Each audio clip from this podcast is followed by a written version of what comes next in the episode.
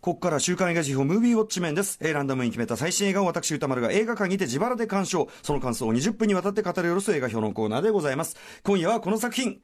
タリーと私の秘密の時間。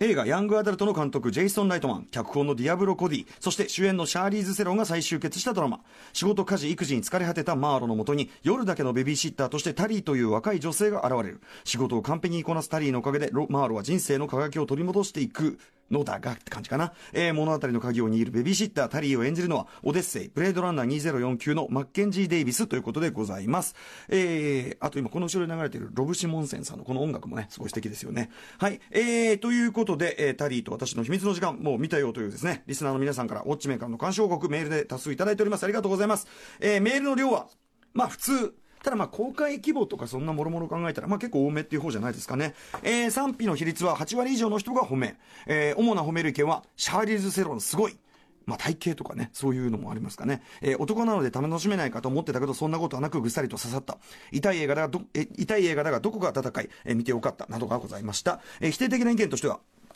えー結局、えーステレオタイプを、まあ、母親ってことですかね、えー育児のね、えステレオタイプを押し付けられているような気分がしてムカムカした。えこの映画で主人公マールは何をすべきで何をすべきでなかったのか考えると軽く絶望するなど、子育て中、もしくは、え妊娠中の女性からの声もいくつかございました。代表的なところをご紹介いたしましょう。えタウルさん、えっ、と、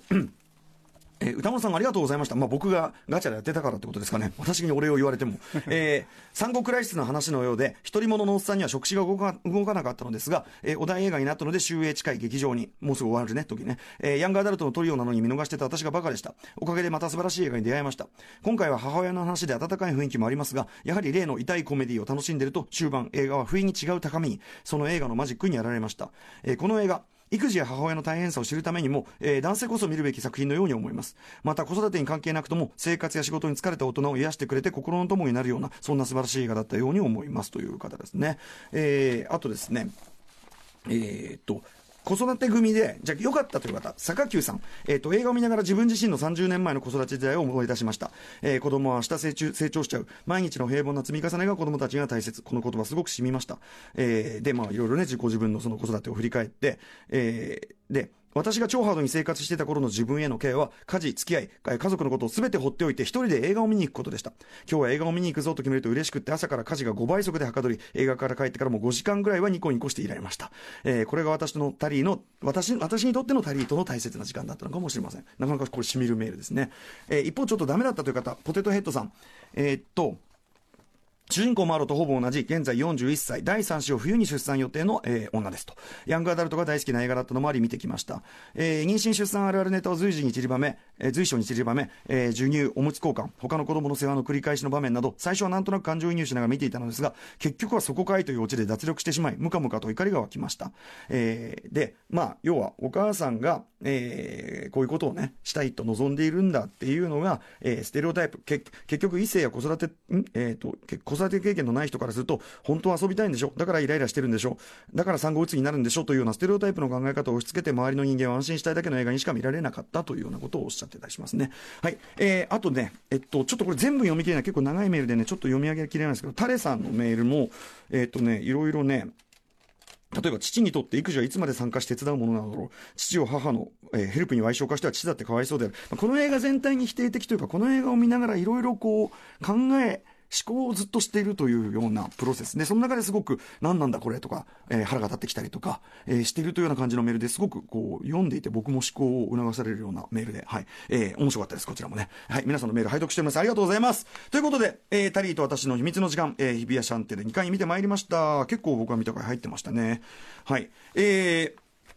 まあ、ジュノーから始まるですね、ディアブロ・コーディ脚本、ジャイソン、えージェイソン・ライトマン監督コンビ、今回が3作目。で、加えてシャシャーリーズ・セロン主演となると、えー僕があの、ウィークエンドシャッフル時代2012年3月10日に表しまして、未だに僕超愛してやまない一作ですね。えーヤングアダルト。これ2011年の作品ですけど、えー以来のまあ黄金トリオ復活となる今回のまあタリーということですけど、そのまあヤングアダルト表の中でも言いましたが、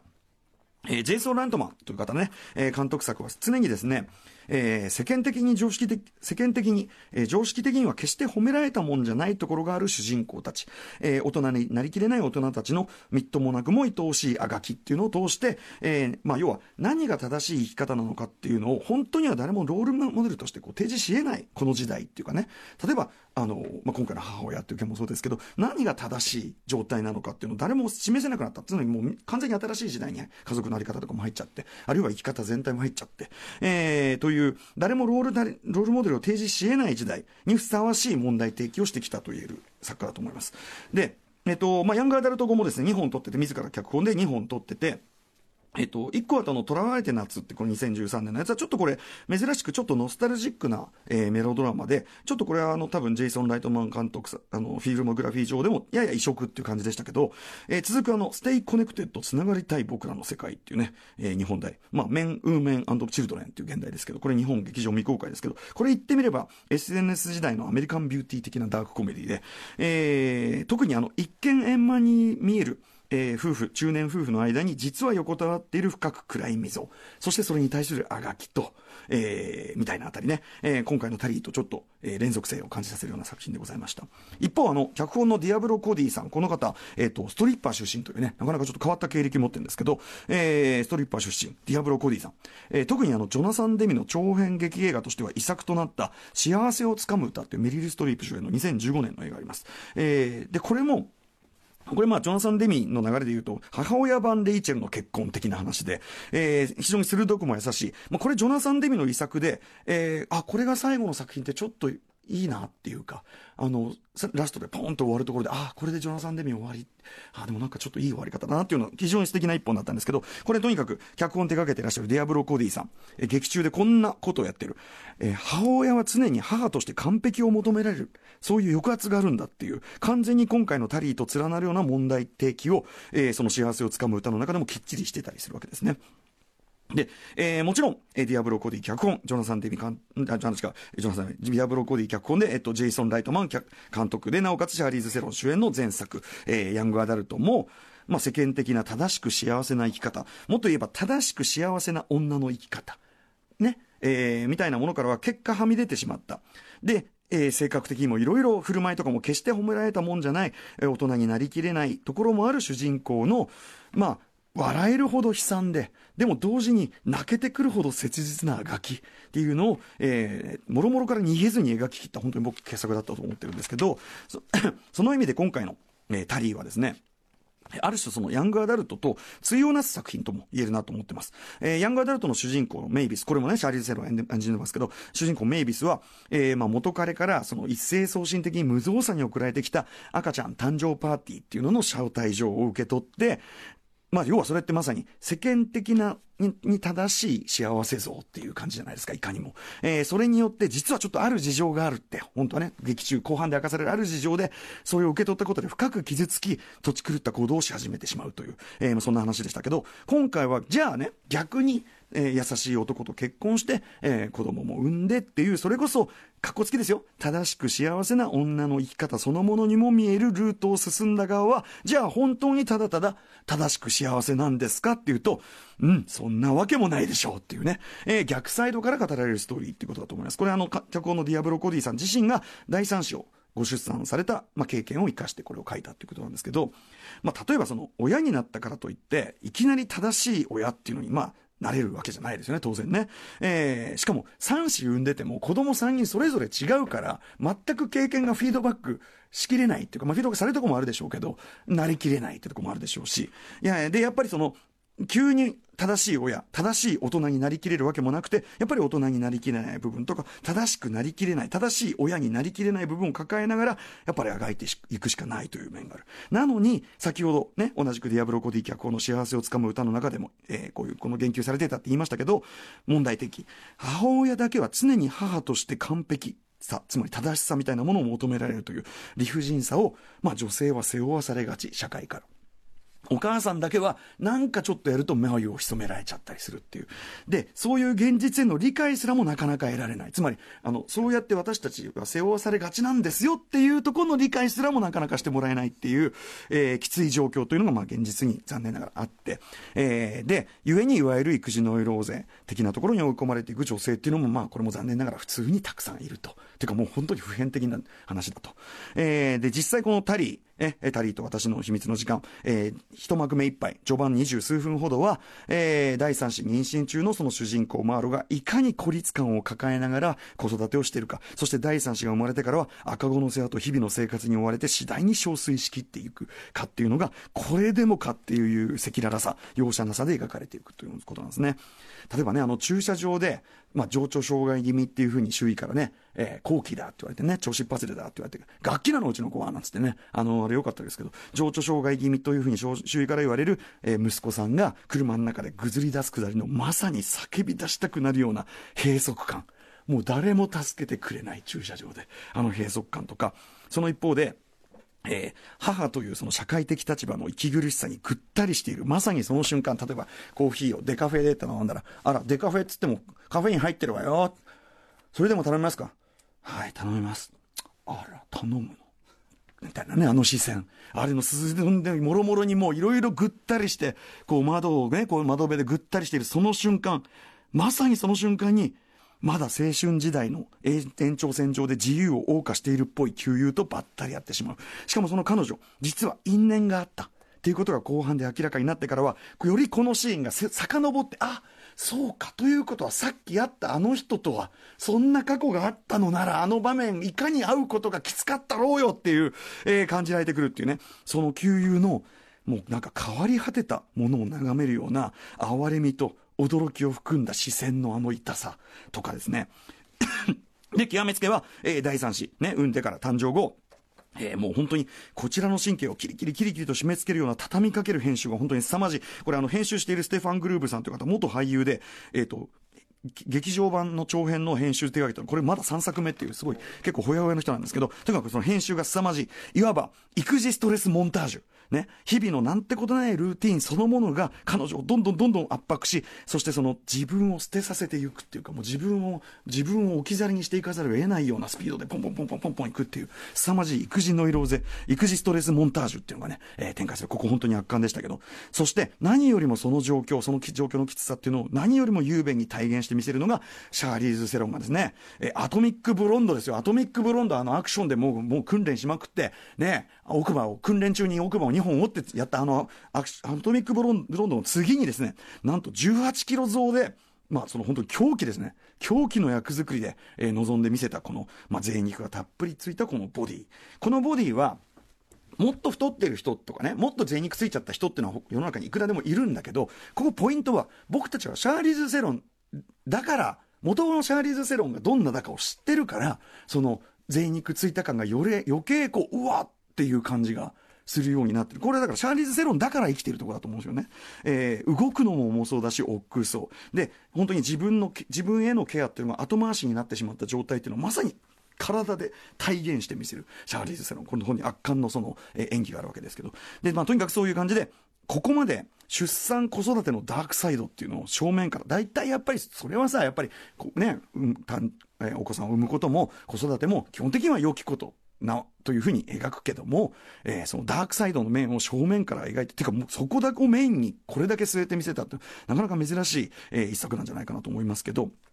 で、えー、その第一幕目の描写の一つ一つがタイトルにもなっているタリー、えー、自由奔放だけど、まあ、ある意味その主人公マーロの理想そのものの具現化のようにも見える、そのタリー、えー、夜間ベビーシッターの登場の、え、まあ、伏線にもなってるし、もっと言えばそのタリーの、これネタバレしないように言いますけど、彼女の正体の伏線にもなっているというあたりですね。これちょっと僕意外だなと思ったのは、やっぱり、あのアメリカだとベビーシッター制度がその定着してるからっていうことをよく言ってんだけどあやっぱりいや人には任せられないわよとか任せることに後ろめたさを感じるようなイズムもやっぱアメリカでさえあるんだっていうのはすごい僕見てて、ああって思ったあたりですね。で、えー、まあこれタリーズを演じているマッケンジー・デイビスの非常にこう、なんていうかな、伸びやかな、伸びやかなセクシーさっていうのかな。伸びやかさな、その爽やかなこうセクシーさ、すごいすごい良かったですし、あとあの、あの、旦那役、旦那のドリュー役を演じているロン・リビングス、リビングストンさんという方の、もうすごい絶妙で、えっ、と、あの、優しいし、思いやりがないわけでもない。子育てにも協力してないわけじゃないんですよ。だから、彼彼的には俺は協力してる方でしょ俺イクメンでしょっていうふうに思ってるかもしんないぐらいなんだけど、やっぱり実は妻の本当の苦悩、もっと言えば妻の日々の、例えば顔とか日々の声とかには、実は向き合えていない。なんなら向き合おうとしていない。その象徴として使われるあの、ね、テレビゲーム、ギアーズ・オブ・ウォーとヘッドホン、これを見てですね、非常にいたたまれなく感じる、えー、男性は非常に多いんじゃないでしょうか。僕は、あのー、子供とかいないですけど、いなくてもやっぱ、あこれは、これは俺だっていうふうに、やっぱ思ってしまう面がありましたね。ましてね、あのー、子育てこうされたこうお父さんなんかね、もう身につまされるものがあるんじゃないかと思いますけど。そしてこのうまいのは、このヘッドフォンっていうのが要するにコミュニケーションを遮断するシンボルとしてのヘッドフォンが、エンディング、ラストカットのある小道具使いと対になってる。このあたりもうまいですよね。非常にうまい。全体に説明台詞をほとんど使わずに観客に事態とか、あとまあ情報を飲み込ませていく手際が本当に見事。やっぱり脚本がめちゃめちゃうまいですね。と、やっぱり、えっと、脚本と演出のこうリンクが非常にうまくできてて、えー、非常に高度な、えー、演出が堪能できる作品だと思います。あと、相変わらずやっぱジェイソン・ライトマン、音楽使いのうまさもありますね。今回で言えばオープニングで流れるベルベット・アンダーグラウンドの、えー、ライド・イントゥ・ザ・サンという曲とか、あと中盤であの、え、ー、と、007は二度死ぬの主題歌、You Only Live Twice のカバーバージョン流れます。これはまあ歌詞がしっかり出るので、え、ー、と、ストーリーとのリンク部分、あと伏線にもなってますよって部分がちゃんと日本の観客にも分かるようになってますし、えー、あとまあ途中のね、シンディ・ローパー連続がしかもジャンプカットでこうシンディ・ローパーばっかり聴いてるっていうことであれは自由と過去の象徴としてシンディ・ローパーっていうのを使うこれも非常にうまいですしあとさっき言った旧友と再会してしまうシーンで流れる、えー、ブルーっていう曲があるんですけどこれが後半でもう一回流れることで、えー、というね、これ脚本にも指定済みの、これも、あの、歌詞についてはこれパンフレットにこの歌詞どういうことを歌ってるのか解説があるんで、これぜひ読んでいただきたいですけど、そういうこう、非常にこう、構成としても周到な音楽演出。これも非常に見事ですし、で、えー、最終的にはですね、それまでの淡々とした日常描写からすると、えー、といってもその日常描写が勘のいい人なら、ん？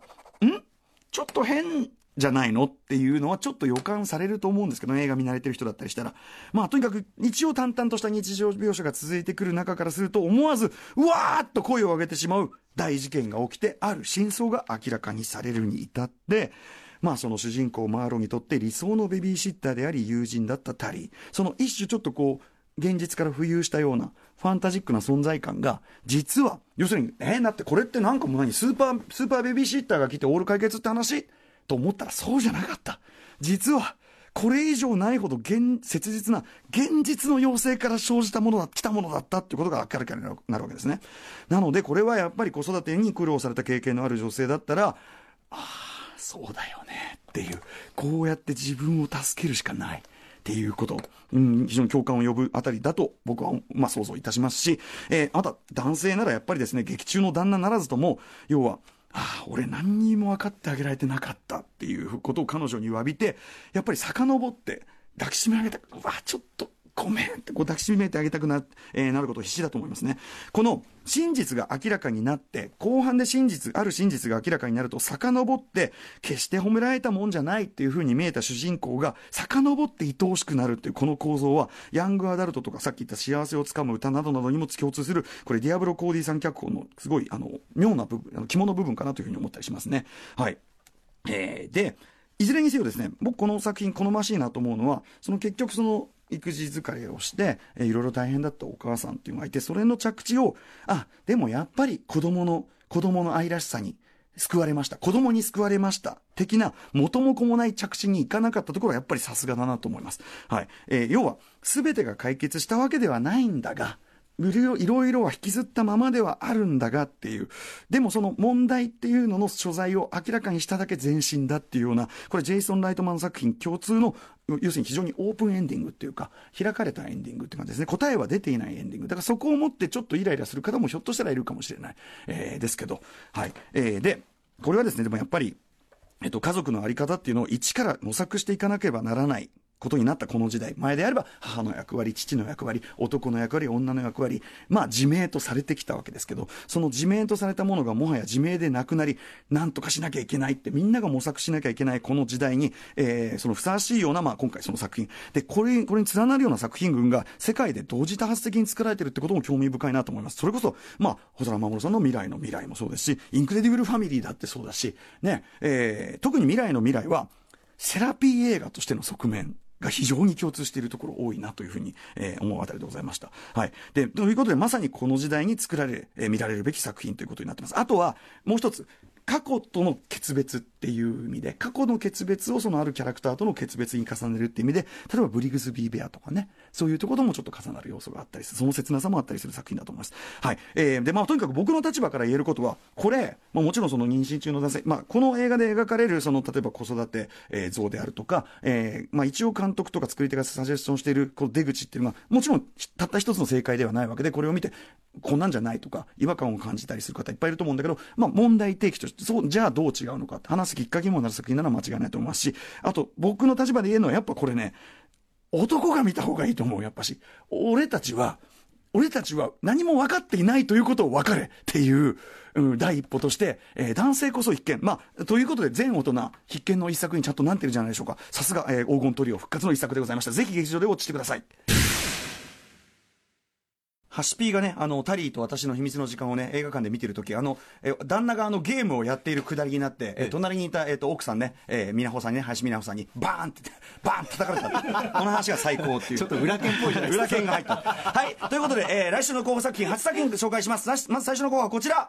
ザ・プレデター、プレデター最新作をなんとシェーン・ブラックが、えー、そして続いてがこちら。えー、プーと大人になった僕、はい、モーク・マーク・フォースター監督作でございます。3つ目はこちら。愛しのアイリン、はい、吉田圭佑さん最新作、あの漫画のね、映画化です。えー、4つ目はこちら、メグザモンスターサメ映画最前端でございます。5つ目はこちら、